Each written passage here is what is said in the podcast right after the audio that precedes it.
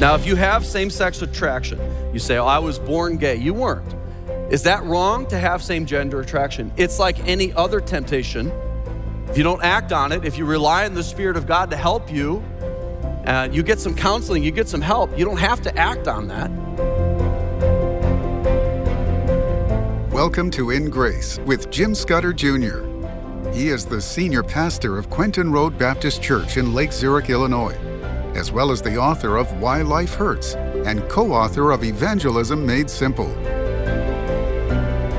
Hi, this is Jim Scudder. You're listening to In Grace. And yes, we're going to tackle a controversial subject.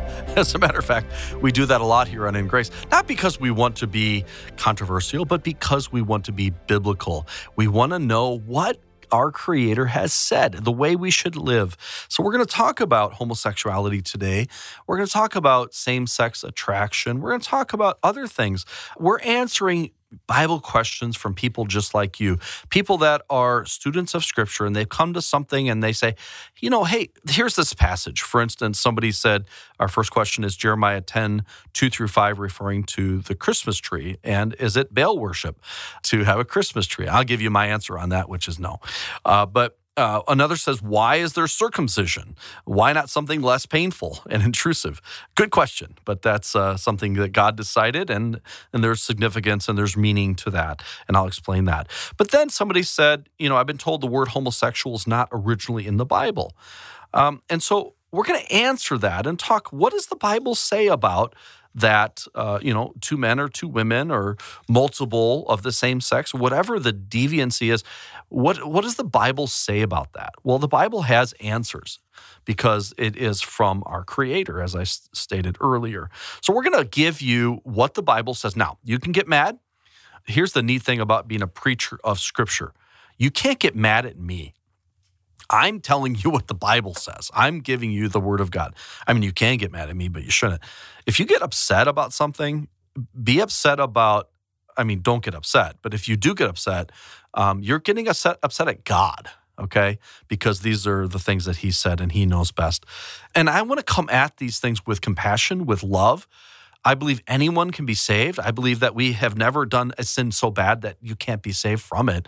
But we definitely need to call sin what it is and you're not going to hear this uh, from most TV preachers or, or even a lot of radio preachers, but we had better speak the truth today. So we're going to talk about these things and more here on In Grace. Don't forget, In Grace has a legacy page on our website where you can learn what is a living will, what is a trust, what is a healthcare power of attorney. These are things to think about so we can leave a lasting legacy even after we're with the Lord. InGraceRadio.com, click on Legacy. How many of you like Siri or Alexa? Yeah. We don't speak the same language. It was really funny with my dad because he was trying to do it. I mean, it would always, always fail. Never once did it work. Sometimes it'll work for me. But with him, it's, it was just a disaster. It would give him the opposite of what he was looking for. And he would just about throw that phone across the room. I don't think he ever did, but he was about to. So we have questions. And thankfully, we have something better than Google and uh, technology to answer our questions. We actually have something very ancient. I love that. I love that. We can find answers to the toughest questions in a book that has been completed for over 2,000 years. And so, isn't that wonderful to know that? I love all of your questions. Absolutely love them. If you're worried about asking a question because what I'm going to think of you, anonymous. Anonymous. Very simple. Some of you go anonymous, that's fine. The only reason I ask sometimes for your name, so if I have a question about your question, I'm making sure I answer it the way that you're asking it. But uh, this one is a great question. How many of you all have kids that loved to ask questions or have kids that, that love to ask questions? Isn't that lovely? And, and sometimes when they're really little, they ask questions just to annoy you. They are pushing your button. And I've heard some advice from a dad that has a young child that loves to ask questions. And he said the only way to stop it is ask the question back to the kid. And then it kind of short circuits them and they don't know what to do. You probably shouldn't do that too many times. Uh, your child will be uh, hurt for life, right? But they don't know what to do with that. because they just asked you and you ask it back. Now what? You know, they're kind of kind of stuck. Anyways, today I am covering mature themes. And listen, parents, if you don't talk to your kids about these things, it might be hard, it might be embarrassing. You're probably to blush, but somebody else probably already has. That's what I'm trying to tell you. Don't neglect to talk about these mature things with your kids because the world, I mean, it's everywhere, especially with the internet and television, all the things, it's everywhere.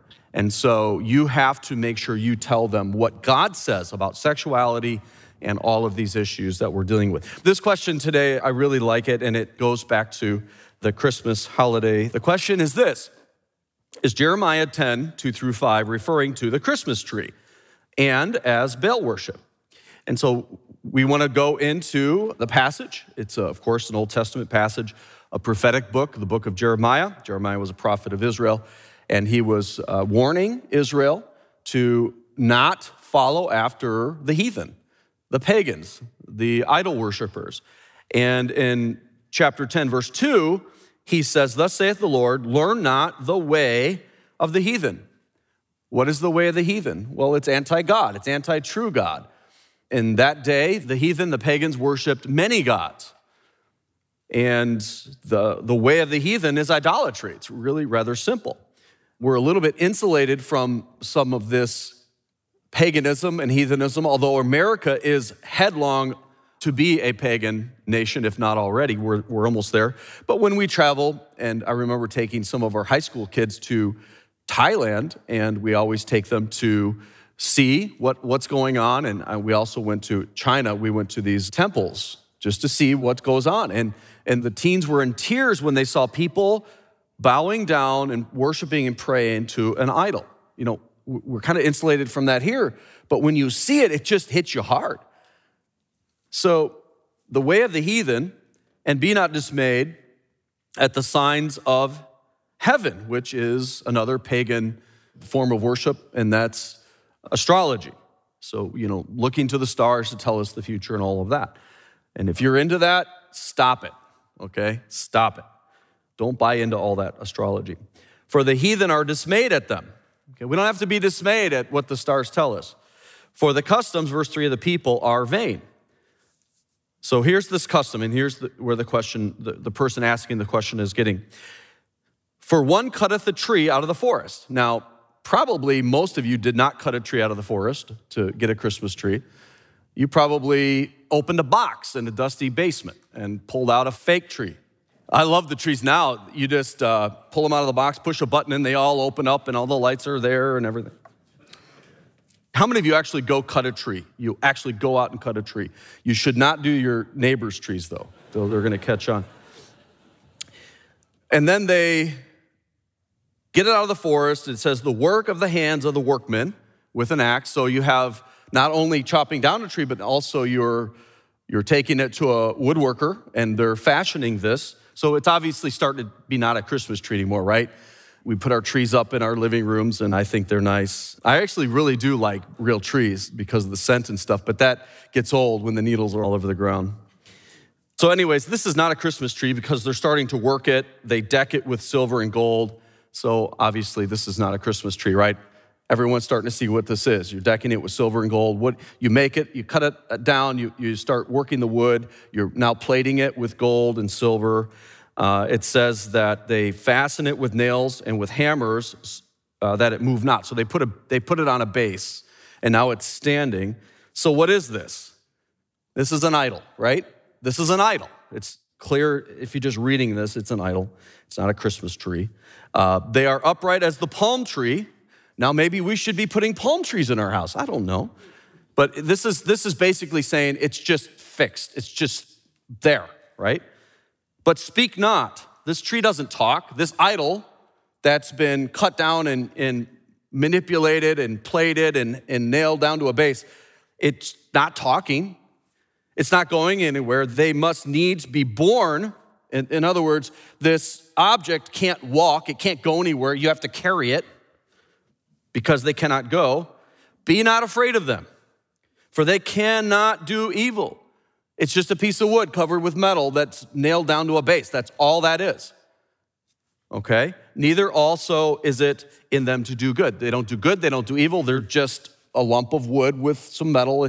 It's just the work of our hands. And people over the ages have worshiped the work of our hands. Now, let me just stop for a second. Although in our culture we don't see a lot of idol worship, but there are some Christian churches that have statues and they pray to the people that are represented. So that's obviously wrong. Uh, the Bible is very clear to not pray to or worship any other than God, one true God. But we do have idols, don't we, in our culture? It might not be wood with gold on it, but it might be uh, NFL or Hollywood or whatever, right? Isn't that interesting, the, the statuette that they worship in Hollywood? So we have these idols, which is a little different. But that's what this is speaking of. So obviously, idolatry is wrong, and that's what this is talking about. But I do think this is an opportunity just to make a quick comment about traditions. There are some pagan traditions that we are to not have anything to do with, okay? The obvious one to me is Halloween. There's nothing spiritual or godly at all about Halloween, and that's something that we have to be careful about. Christmas, you can start looking at some of the traditions that we have. The only one that I think is absolutely sinful is Hallmark Christmas movies. That is 100% against God. Clap if you agree with me, okay? I mean, good night. They're all the same. So, you know, if you watch the first two minutes and the last two minutes, you got it. I mean, good night. But Christmas trees, I mean, maybe they had some pagan roots, maybe it was a winter festival. But listen, let's take it as an opportunity to worship Christ and talk about the birth of Christ. I think there's nothing wrong with that as long as the focus is on the Lord Jesus and uh, the birth of the Savior. And I love the way that we take advantage of that here and proclaim to the community that the Christ is born, Christmas, uh, the, the birth of the Savior of the world. And we don't just leave him in a manger. We talk about his death and resurrection and his offer of salvation to anyone who will just believe. So be careful of pagan traditions and all of that, but I think we can go overboard. There are some people that won't celebrate birthdays. I actually, I'm there, by the way. I'm there. No more birthdays for me, but um, I don't know. Some of this stuff, I think we could just kind of really be majoring on minors. I think that's something that you heard from our founder, right? That was a big deal. He said, don't major on the minors. And I think being against Christmas trees is majoring on the minor. But I'll leave that up to you, but you now know what I think. The second question is this why circumcision? And listen, this is a great question, right? And you might start to get a little uncomfortable, but we're talking about it. It's a question. Why not something less painful or not so intrusive? Was it something that God just chose?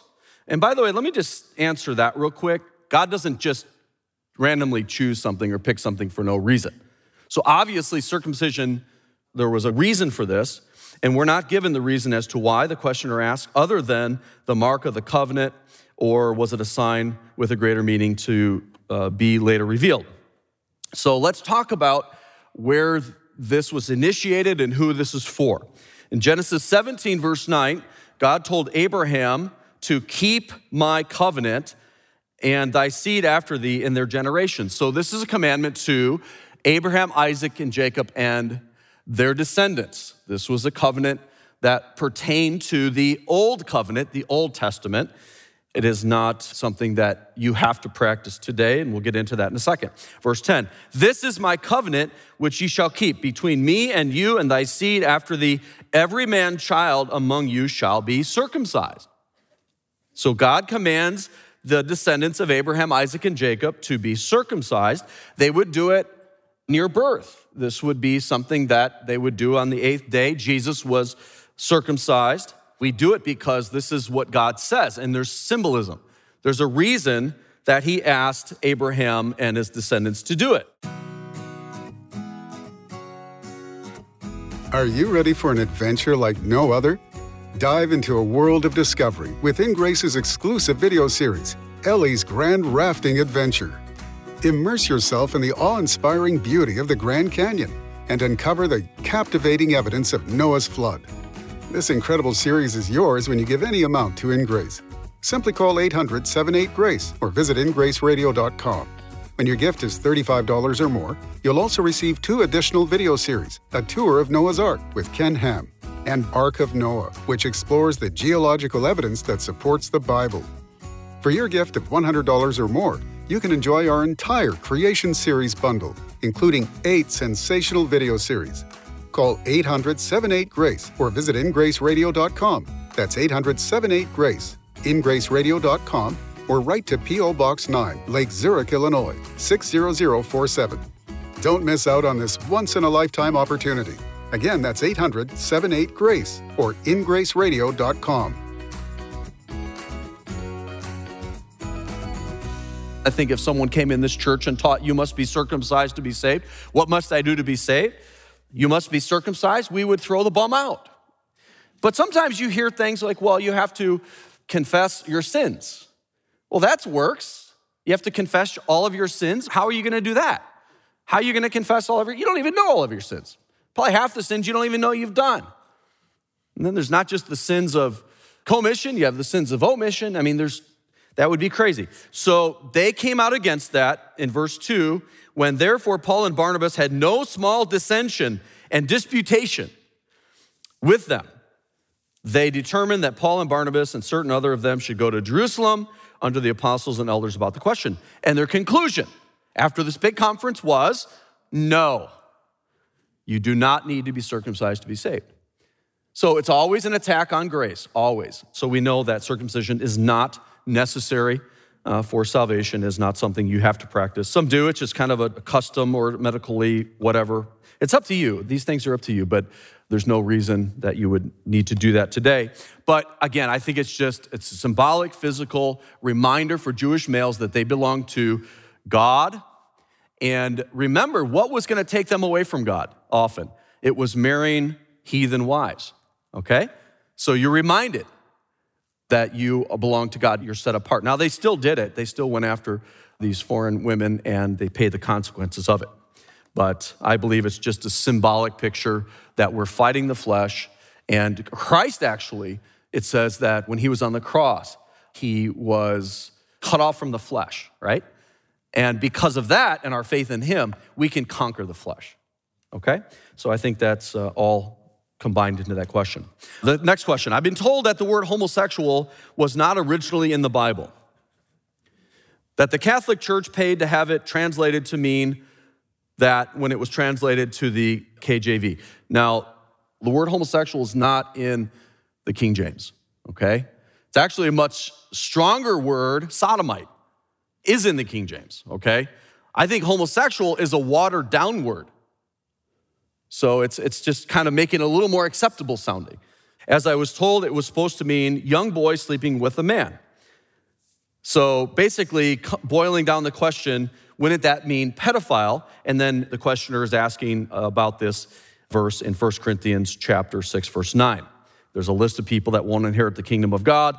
And some people say that's a pedophile, but a homosexual person can inherit the kingdom of God because as long as they're in a caring, loving relationship. So again, you're trying to justify sin. How do we know homosexuality is wrong?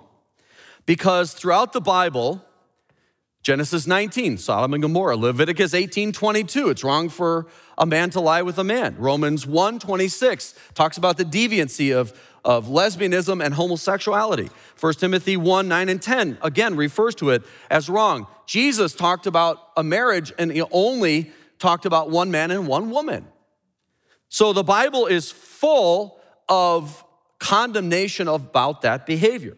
Now, can a homosexual person go to heaven? I think anybody can go to heaven if they will put their trust in Jesus Christ.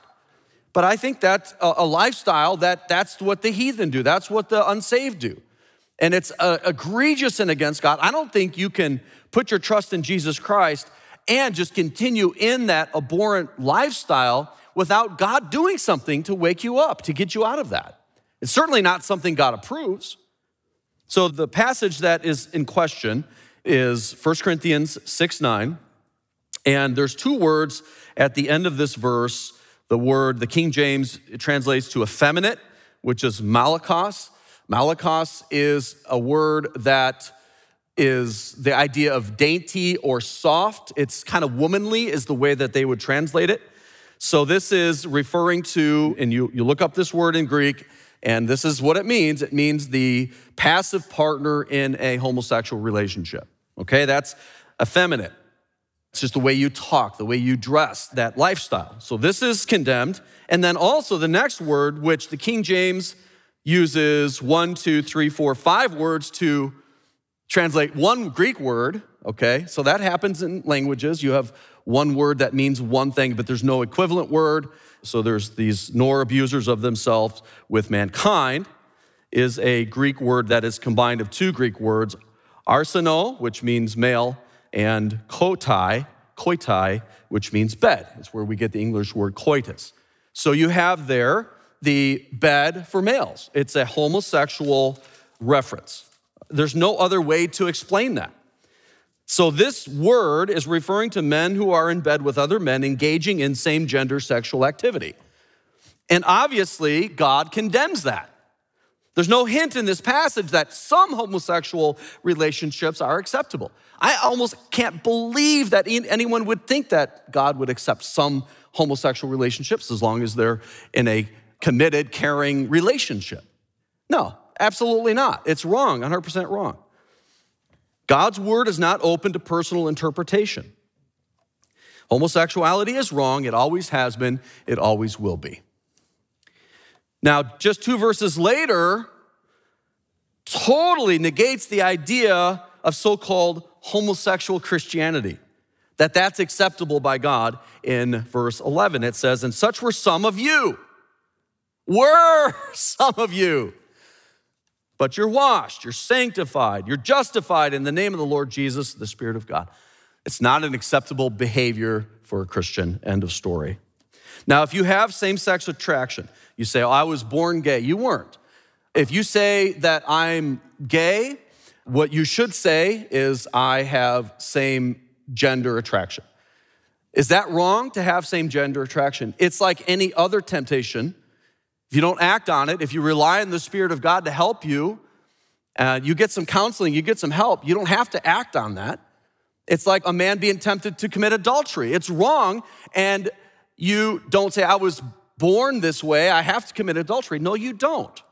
It's a sexual sin. Fight it. How? By the Spirit of God. Received by faith Jesus Christ because we're all sinners. He paid for all sins. Put your trust in Him and then use the power of God that is now available to you by the Holy Spirit that lives in you to fight those wicked temptations. The worst of those would be homosexuality. So let's never, ever say what God has said is wrong is okay. And I'll just say amen again to what I just said. And let us make sure we are doing things biblically and what God says. Even if it's not popular, even if you're going to get criticized or canceled, still say what the truth is. Do it in love, but say the truth because if you're not going to give the truth, you certainly don't love people.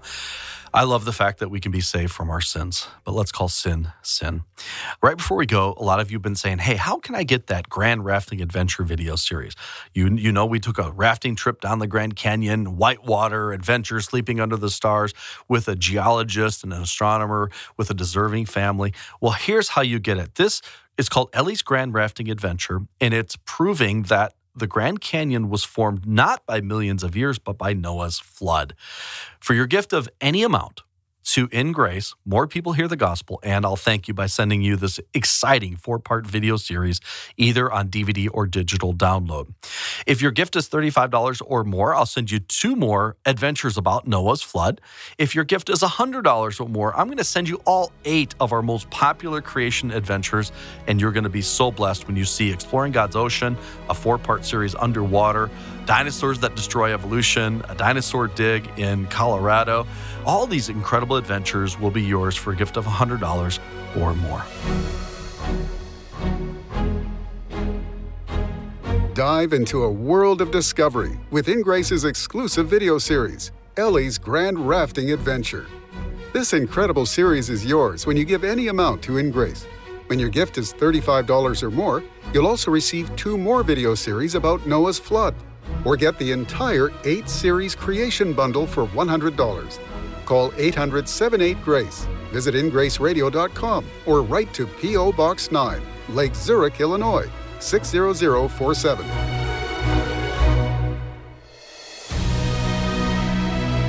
Thank you for joining us on In Grace Radio with Jim Scudder Jr. In Grace is a member of the Evangelical Council for Financial Accountability. Our goal is to share the light of Jesus to a darkening world, helping you find hope, gain purpose, and be a light. You can be that light today by joining our mission to spread the gospel around the world. Just call us 800 78 Grace or go online ingraceradio.com.